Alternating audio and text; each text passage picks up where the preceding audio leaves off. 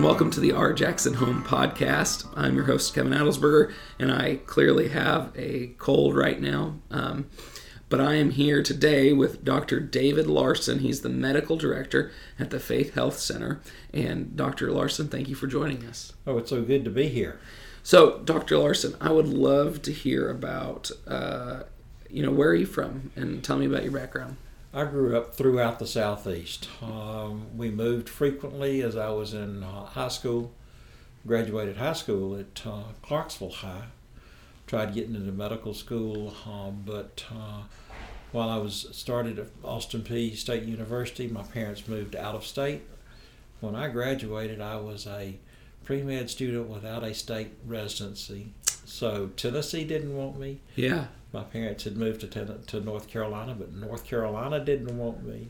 Oh, my. South Carolina kept giving me a "We'll put you on the hold list," but never got it. Yeah. So, uh, did a year of graduate work at Memphis State, trying to get state residency in Uh-huh. Tennessee. Were you a military kid or? No, my father was an industrial engineer. We, Okay. we moved from one textile plant to another. okay. Um, and um, then uh, my wife and I got married. We moved to North Carolina. And so you met your wife, we, uh, at we met Sarah, at Austin Peay at Austin Peay At Okay. Austin Peay Um, we had heard that North Carolina was establishing a new medical school uh, in eastern North Carolina.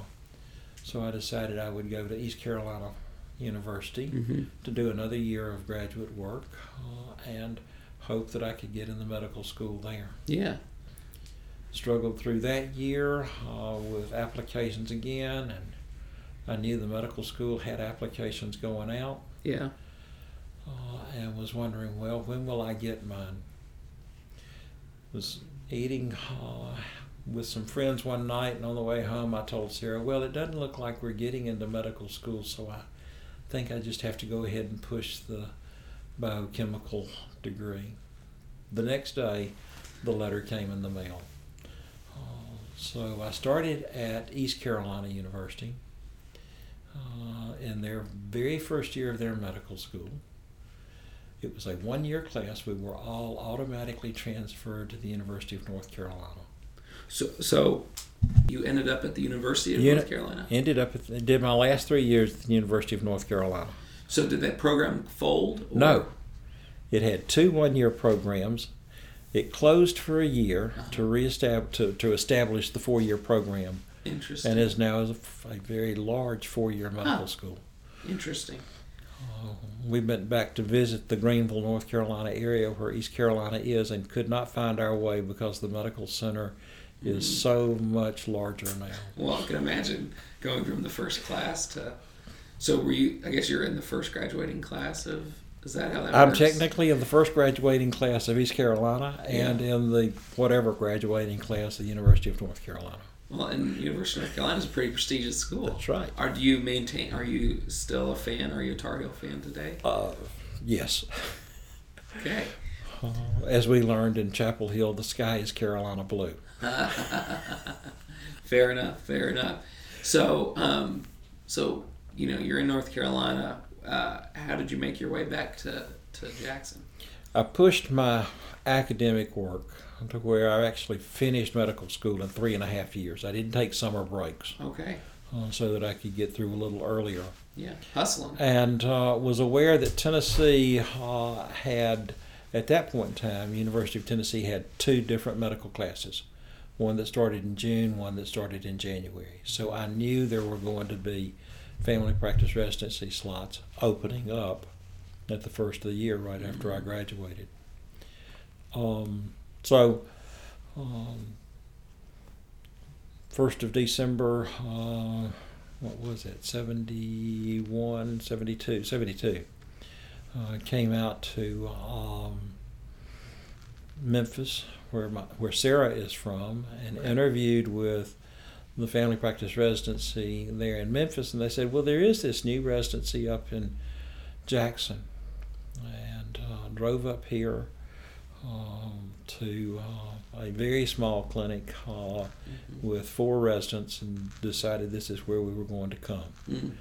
uh, was accepted on the spot and went went back home and had to pack. Was that the first year of that? It was. I was in the second year of Wow. that. Wow. Okay, so you're just cutting edge kind of guy over here, Dr. Larson. I've been on the edge of a lot. Uh, so, uh, did my family practice residency. Um, medical school was paid for through a scholarship from the United Health, United States Health uh, uh, Forces Armed Forces program. So are you a veteran? I am a veteran. Oh, well, thank you. Uh, what, I- what, what did you serve in? I served in the Army Okay. three years uh, at Fort Benning, Georgia. Mm. What did you do? I was a physician. So, okay, so, I got through medical school Uh-huh. with on Army scholarship. okay. Was able to do a civilian residency because Vietnam War had just ended. There was Mm-hmm. still enough physicians that had been drafted in hmm uh, that I didn't have to go right then. So I got a three-year deferment to do a civilian residency, uh, and um, went to Fort Benning, Georgia, where I was a clinical instructor in the family practice residency there, as well as uh, seeing my own patient load and having to work the ER some nights. So you had enrolled in the Army before medical school? or was While I was in medical school. While you were in medical school. Mhm. Interesting. So you and Sarah moved to Fort Benning. We moved to Fort Benning or Columbus, Georgia. Then we didn't li- we didn't live on pay, on post. Yeah. Uh, we would have liked to, but uh, we didn't. Um, so I spent my three years there. hmm Had a friend who was in practice here in Jackson, and at first thought would be coming back to practice with him, but uh, he left uh, and moved to Florida. So we still had enough friends and contacts here. We decided to come back here hmm to open a, another to open a medical practice here. Yeah. So I started uh, what is now Faith, uh, what is now Northside Medical Clinic. Gotcha. So so you're you're fresh out of the army, and you're like, I'm gonna move back to Jackson, That's right. Not to Florida with your buddy, Not to Florida with the because that might, might have been an attractive option. But you're like, I'm gonna Uh, back we, to we liked it here. yeah. Yeah. Um, it was close enough to Sarah's f- family, Mhm. but far enough from Memphis. uh, my my in-laws live in Memphis too, and it's it's a good distance. um, so so Northside Medical Clinic. So was it just you in the beginning? for the first four years, it was just me. Uh, and then uh, that kin- clinic grew. Where now is it? Is it next to Northside High School? It's right next to Northside, right, across. the road. Yes, Was that where it was originally? that's where it's always been. And was was the high school there when you? Oh yes, Okay. oh yes. So and but Jackson wasn't developed up wasn't north. developed at that out that way. So so why why did you go there? What did you see about that? As a family physician, I wanted to go out where families were, Mm. not in the center of the medical center. Yeah. Uh, our our practice is to deal with families and not have you know. So to be convenient was the primary reason for going out there. Yeah. Makes sense. And so um, now you've started two clinics now. How how did how did it differ back then starting a clinic to starting a clinic now? Um, well, the initial one you didn't have to get credentialed with insurance companies. Okay. You know, if you were there, you could practice and just submit bills to them. They didn't care who. Interesting. They didn't have uh, networking and um, provider programs Mhm. like that. Um, insurance was a lot less complicated. We didn't have HIPAA. we, we didn't have electronic medical records. Yeah. Um, so uh, some things were a whole lot easier than they are today. Mm. Um, so I opening up the second one, well, uh, the first one was a for-profit clinic. Yeah. Uh, so uh, we were always struggling, or we were pushing to get the numbers up, see more, see more, see more Mhm. to, to pay the um, what it t- cost to run the practice. Yeah. Opening the second was completely different because it's a not-for-profit. Yeah. Yeah. Yeah. so so you you've come back here. You've you started to build a life here. You've opened a clinic. Yes. Did you bring in other doctors later? Or did you just stay the Uh, only doctor? The uh, clinic at one point was uh, four physicians. Okay. Um, brought in one at the end of four years, uh, second one at about the seventh year. Um, one stayed with us for a short time, around the tenth year, and then um, that one left, and a fourth came in later. So pretty sizable Mhm. practice. Yeah. And and as you're building your life here, what else did you guys get involved with here in Jackson? We were um, very much involved with church at Northside United Methodist Church. Okay. Uh, and um, once again, there we were asked to, asked to step out and do something different. Yeah. Um, there's a um, ecumenical uh, program called Emmaus, predominantly Methodist Church, Mhm. but uh, any denomination can can attend. Yeah. Sarah and I were the first two people from Jackson to go to an Emmaus walk, Yeah. and we started the Emmaus community in West Tennessee. I actually went to Chrysalis in um, in the I guess Little Egypt chapter area, which is where I'm from. Okay, okay. So went to the baby version, even though I'm a Baptist. They let That's okay. They let me in. That's okay. We let Baptists in back then. Yeah. They, now they've got their own. Oh, okay. Yeah. They Faith have walk. they, they've got Faith Walk now. So what was it about the Emmaus, which for those of you who don't know, it's like a weekend like spiritual retreat type thing. Right. What what did what attracted you guys to that? Um, the church was one that was growing. There was a strong spiritual sense in the church. Mhm.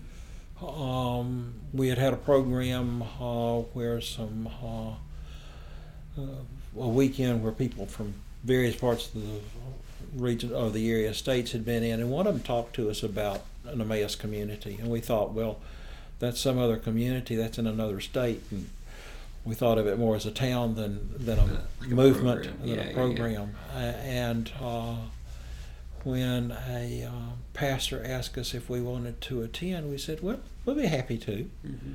Not really knowing what it was going to be, uh, and going to Memphis and not knowing who was going to be there, not knowing a soul, Mm-hmm. made it a little different. But uh, we uh, took that step, and Yeah. The West Tennessee Emmaus community now is very large. Yeah, yeah. And through your involvement in church, it's something with that that led you to the faith health. So, That had part to do with it. yeah. Well, let's Um, talk about so so you're building Uh. life in Jackson, and you have children. We have children.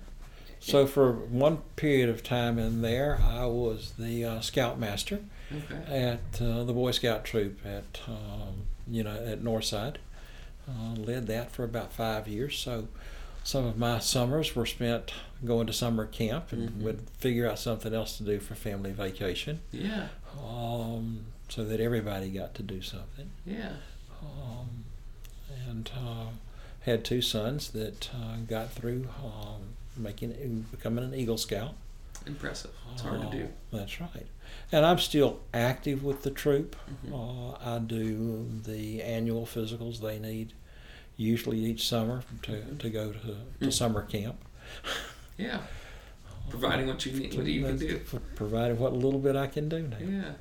So, what was it that led you to, you know, you have, uh, I'm assuming with four doctors, a, a nice running business, and um, and you you're you're not in that anymore, right? You, No. You got out of that, Out of that completely. and and you've gone into a non-profit health clinic that helps. Yes. So, what?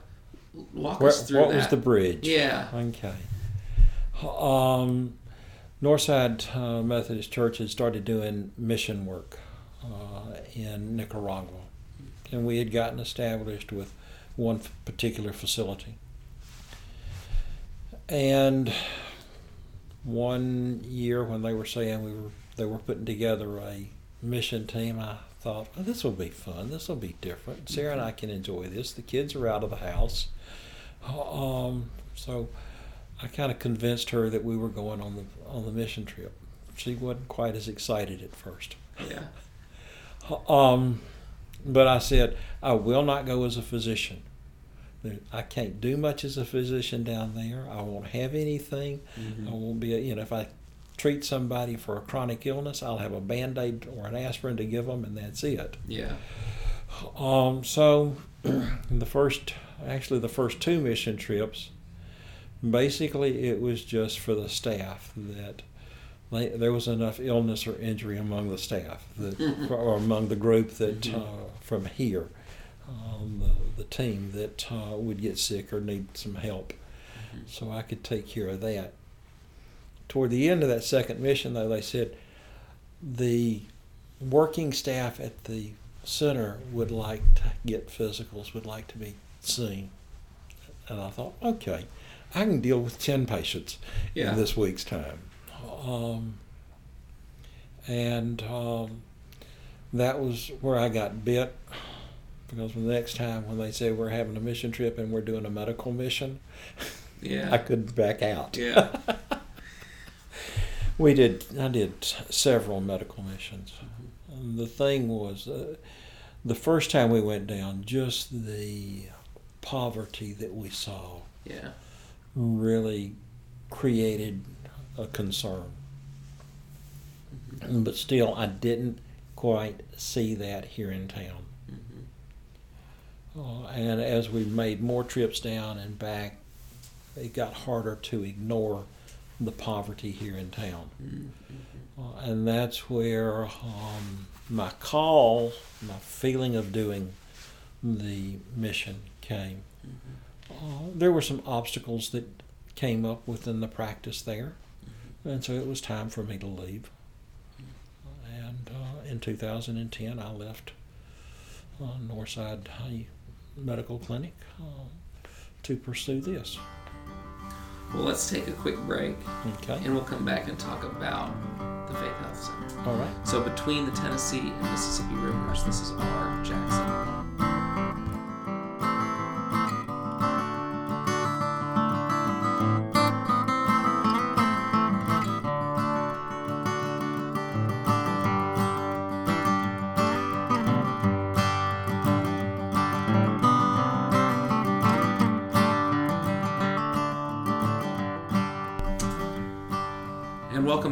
Jackson home. Uh, this week we're with Dr. David Larson.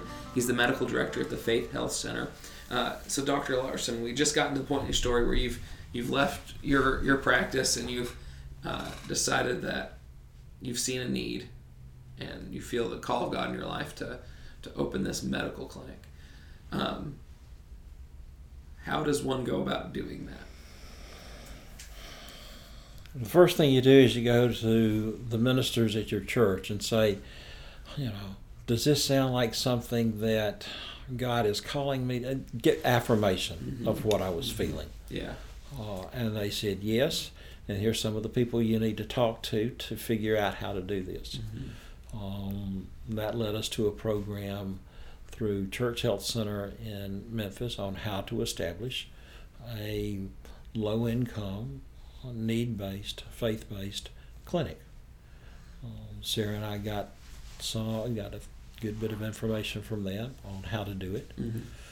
The next thing you do is you go out searching for a place to put this clinic. Um, and um, you just have to follow God's guidance as He does things. Um, there were several places that we were given to look at that there was no way we would have been able to afford them. Mhm. Um, Sarah and I were going to have to be um, the ones who took the note, not the clinic at that Mhm. point in time. The clinic had no uh, credit.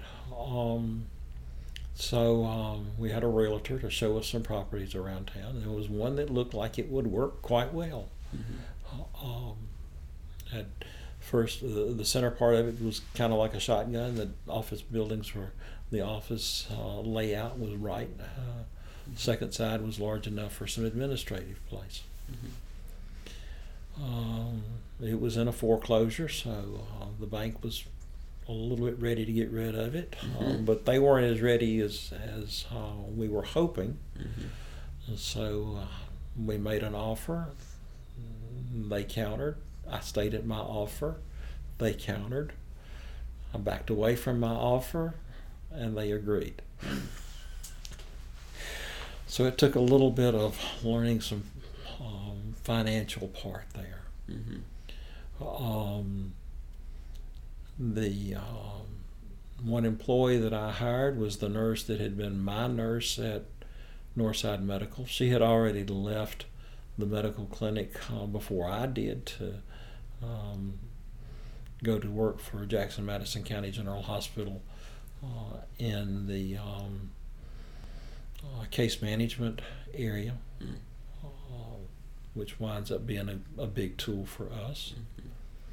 The second employee uh, was one who was working for a uh, one night a week free clinic that Methodist Hospital had a grant for uh, at that time in 2010. But um, 2011, they were pulling their grant money out of that. So that program was closing. Actually, I guess it was mid 2010. So um, Susan came to work for us in Charlotte. Susan's the nurse. Charlotte uh, became the receptionist uh, and dealt with some of the medications that we needed to get for patients. We had one patient uh, who knew we were going to be the ones taking over for them, and every week he would call and say, "When are you going to be open? When are you going to be open? When are you going to be open?" Um, and uh, he called one week, and when Sarah finished talking with him, she says, "I ought to have just told him to get over here, help us finish getting this thing together, and we can open a little faster." Yeah. Um, I saw that gentleman just yesterday again in the office. I mean, he's been with us uh, now since 2010, since October 2010. He's been through a lot of medical problems and procedures. Uh, when we first started taking care of him, he had no insurance. Um, shortly after we started seeing him that first year, uh, he wound up uh, needing a pacemaker. Uh, called one of the local cardiology clinics, and they agreed to see him. And initially, just billed him the twenty-five dollars as was our charge at that point in time. Uh, he got to, to the hospital. The hospital on indigent care, he was able to get the pacemaker done. Uh, one week, he could barely walk up the steps into the clinic. Mm-hmm. Um, two weeks later, he's bouncing up the steps into the clinic. Um, so uh, he was also able to get uh, disability after that. Uh, so he's had insurance. He's been able to, to carry on a good life. So we started off small.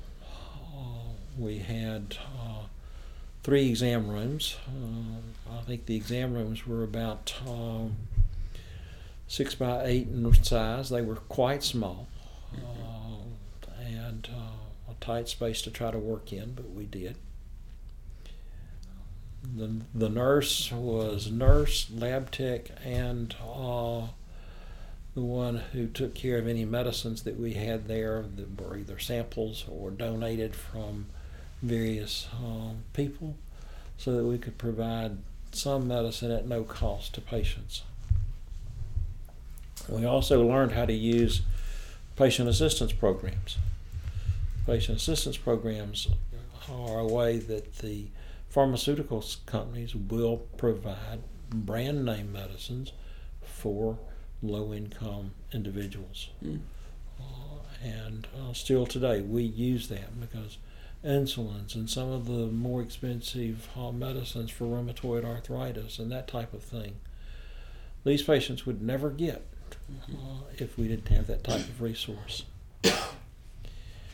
we stayed in that little building. Um, I was still the only practitioner Mm-hmm. uh, until um, the summer of uh, 2017.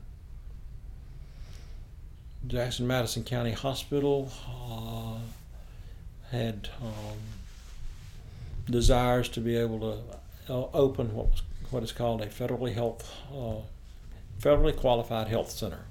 You have to remember the initials right so I get the, the name right. Um, but in doing so, it had to be a clinic that was under a freestanding board. It could not be under the hospital's um, board. They had a clinic that uh, was going to be closed, so they offered us the, the clinic, uh, and uh, they provided startup money, hoping that the federal grants would come available. Mm-hmm. But um, we about three months, four months into it, we, we realized that there were going to be no federal grants Mm. let during 2017. Um, so um, they helped support us uh, through most of the first um, mm, nine months or so. Uh, and uh, during that time, we were able to grow to a much larger staff. It went from the from the five that were in the original building um, to uh, a much larger staff where we had a social worker, we had uh, a nurse practitioner, we had another uh, nurse, uh, we had um, another person just doing lab work. Mhm. Uh,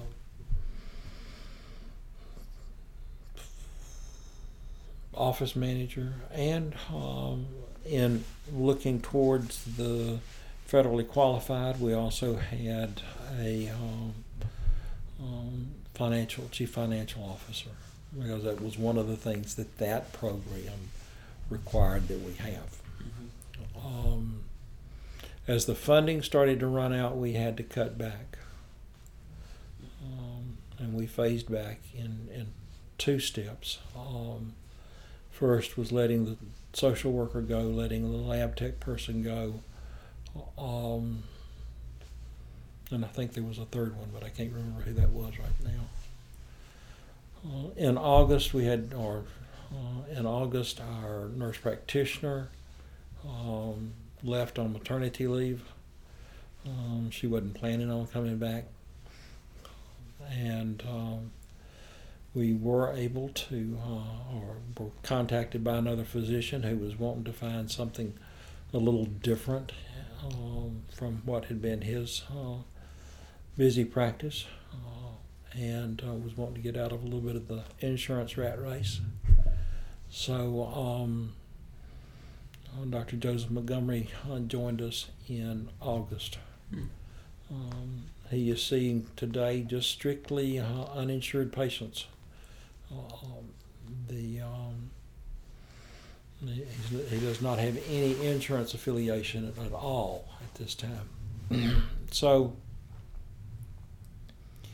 we've continued to grow, but it's been a struggle for the last um, four months. Of God keeps us going day by day, but it's um, some, many times living day by day, Mm.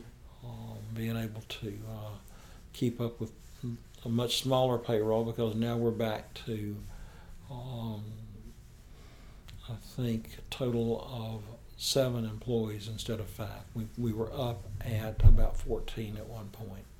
Um, so it's, it's been tough. It's been some days I'm wearing three or four hats at one time. Um, and um, but we still are blessed with what we do and uh, the people we provide care for. And who are those people that you provide care for? Fifty percent of our patient population is uninsured, and probably ninety percent of that is at poverty level or below. Mm-hmm. Um, so, although it doesn't sound like much, a twenty-five dollar uh, office visit uh, still, they had to find money at times to get there. Uh, and recently we've had to go up to thirty-five dollars. None of them, you know, I was expecting some of them to complain about us having to increase, Mm-hmm. but none of them have increased uh, or have, have complained about uh, our charging more. We've been able to re- get more help for them also, though, because uh, through a grant from West Tennessee Healthcare Foundation, um, we are able to get a very large number of um, generic medications at no cost to us, some no cost to the patient. Mm-hmm. What used to be four dollar scripts that I would try to get through Walmart or any of the pharmacies today, um, we give them a ninety day supply of that when they come in for their visits, uh, and um, expect them back in ninety days to be seen, to monitor their blood pressure, to monitor their diabetes, Mhm. uh, and um, to continue them on their medicines. The um, Dispensary of Hope program has been a blessing um, to um, the patients. And so many of them are um, of little faith. We actually see, we, we, although we are a faith based Christian medical clinic. Uh, it's one of what I heard early on. Christ didn't come just to save one group, He came for everybody. Mhm. Uh, he didn't look at who they were, what they were. So we have Muslims. Um, uh, I know that we've got several Muslim patients. Um, I don't think we have any others that I can think of right off. We don't have a large Asian population here. Um, we see um, Hispanics, about an equal mix of uh, African American, Caucasian uh, on the um, mix that we see. It's a pretty big wide swath of the community. Yeah. Um, so um, we spend time with patients. Mm-hmm. In the private practice, to see 30, 35 patients in a day was the norm. It's a lot of people. It's a lot of people. Today, we I had a busy morning this morning. I saw eight because I knew I was going to be out this afternoon. Mm-hmm. But um, many days I will not see more than 15 uh, because I want to have time. The patients that we see today, at least they're getting used to some medical care. Mm-hmm. When we first opened, Susan would go in and talk to the patient and find out what was wrong with them, get their blood pressure. And she'd get to the door and she'd say, Dr. Larson will be in, and they would get up and get ready to leave. They thought they had been seen. Mm-hmm. Um, their concept of what a medical visit would be was so different.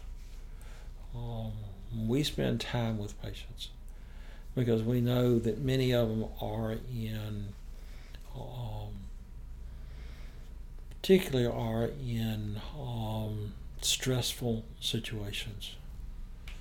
Um, physical abuse, sexual abuse. And to the stories we hear day in, day out now are Mm-hmm. you know, they're overwhelming sometimes. Yeah. Uh, and a few of those patients, they don't exhaust you physically, but they exhaust you mentally and emotionally. But uh, Dr. Montgomery and I, uh, you know, have come to realize that they're the ones who needed just as much help. Which and all they got was, I'll go to the ER and I'll get a band aid,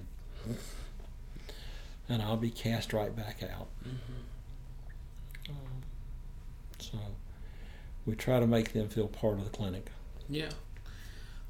How does funding work for you guys? Most of our funding comes from individual volunteers. Um, we do some small fundraisers through the year, but not anything big. Um, I've um, wished I could get out to some of the churches, but it's hard to put the fundraising cap on Mhm. when I've got the medical cap that's the really the important one.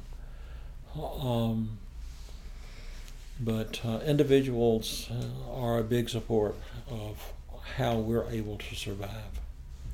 We get a little bit of funding from the state, uh, a reimbursement on um, seeing the uninsured, um, but that's uh, once a quarter, uh, and it's not um, a large amount. I mean, it is to us when we get the check because it makes the check account bounce, Yeah. bounce up. But um, it's another twenty-five dollars for each of the uninsured patients that we see. Um, and we've got uh, about well, we got about a th- half of the uh, patient load that has some kind of insurance, Medicare. Um, we take uh, TennCare from United Healthcare only. I'm not a Blue Cross provider. Um, and um, then we've got um, some private insurances that we see. I've got a large number, although I'm not a provider with New Blue Cross, I've got a large number of Blue Cross patients that still want us to follow them. Mm. When someone looks at when someone looks at getting involved at a place like the Faith Health Center, you know what what kind of involvement are you looking for from the community? Because a lot of people aren't doctors. That's right. Um, it's a little bit harder to, to be able to say what can we use. Um, certainly, Yeah, as opposed to like a RIFA where you That's like, right. bring a can of food. bring yeah. Um, I mean, we do accept uh, still today. We accept uh, gifts of medicines, uh, gifts of supplies that um, people. One good example uh, is um, colostomy bags. What would we do with colostomy bags? And the first time somebody donated some to us, we thought, where will we ever use them? Mm. Uh, two weeks later, somebody comes in that's had a gunshot wound to the abdomen, has a colostomy, but he doesn't have any insurance. He can't afford the bags. Mm. So we knew that those types of things God still go put to use. Mm. Um, about six months ago, we had somebody leave a case of colostomy supplies. Four year old young girl who's being adopted. She's from the Philippines, so she's not a U.S. Uh, she's not anything. Le- she has no legality in the U.S. at this point. Mhm. She can't get TennCare. Mhm. She can't get any medical help, Mhm. but she's got a colostomy. Family was having to buy their colostomy bags off of Amazon at about four hundred dollars a month. Yeah. Um, actually, uh, Congressman Kustoff's office got wind of them, called our office to see if we could help. Uh, and that's the sweetest little girl. Uh, we're getting to watch her grow up Mhm. um, because all we've got are some plastic bags that she can use. Uh, we've done that for another one uh, recently who um, had colon cancer and had to have a uh, colostomy. Uh, and uh, it took took a little while to find the right bags in all of our stash, um, but we do. We get um, nebulizer breathing machines that families no longer need. Their kids had his asthma, he's grown out of it. We've got this sitting around the house. We've got families with uh, children who, uh, and adults who need those from time to time. So we take that type of stuff. There are areas in the clinic that um, I know can help the clerical side, just to re- just to be a relief of answering the phone, um, being able to greet patients at the door. Um, the first smile they see as they walk in the door is just as important as anything I do. Mm. Um, if they have some skill, um, you know, it's something that we probably can put to use. Um, but even if it's just faxing records to another office, that's a that's what a nurse or some clerical person, uh, one of our few right now, Mhm. is having to stop what they're doing to do that. So uh, there are a lot of tasks. Uh, Sarah and I have a hard time putting our mind together around how would we do that, what would, what would we do, but uh, there are a lot of things like that. Um, with the uh, cutback in staff uh, and funding, uh, we have to do our own housekeeping. Uh, there may be somebody who can uh, do something along those lines during the day while we're there. Um, the staff quite willingly picked up the ball and kept running uh, when we had to uh, let our housekeeping um, group, uh, the couple that was doing our housekeeping, when we had to let them go. They all they all know that I'm you know the primary male worker there, so when it's time to take out the trash, they have it by the back door ready for me to take out. Dr. Montgomery would probably get it if uh, if he was the first one to see it, but I knew I know where it's going to be. and then financially, like how do people? How can people get involved financially? Probably the easiest thing is to call um, the office and ask for Sarah, my wife. Um, she can give them more information, a little bit more uh, idea of what we need, what kind of needs are out there. Um, that um, can help financially. Um, it's uh, it's been a tough time, but uh, some deep cuts uh, were made. Um, we cut back hours, so we cut back pay on staff, uh, and um, we just have to keep pushing, knowing that God will provide. Uh, it's uh, it's truly being a faith walk for us um, each day, but we see things that. Um, yesterday somebody brought uh, some medicines by and it was some of them are the asthma inhalers asthma inhalers cost about 45 to 55 dollars at the pharmacy so for someone who's paid 35 dollars for an office visit uh, and they had to borrow from other family members to get that they're not going to get an inhaler unless we have one to hand them mm-hmm. uh, so there's so many different places uh, one one thing, um, most of the diabetics do not have any um, diabetic monitors or strips. Uh, those are the, the, the testing units are cheap. The strips are generally expensive. Mm. So even making a donation to something where we could get supplies like that that we have no other resource for. Uh, would be helpful. Well, those are all good things and good things to know. Um, where's the clinic at? We are now located at 655 Lexington Avenue. Um, that is um, on Lexington, just down from the Boys and Girls Club. Uh, Jackson Careers Technology uh, Middle School is right across the street from us. And so I just want to say, Dr. David, thank you so much for um, investing in our community, helping those in need, and you know helping make Jackson a better place. Thank you. Uh, today's podcast was hosted by Kevin Adelsberger. Our intro music was performed by Aaron Harden. It was recorded live at the Co. To find out more about the Co, visit their website at www.attheco.com. Find out more about our Jackson Home and read more about how amazing Jackson is. Visit ourjacksonhome.com.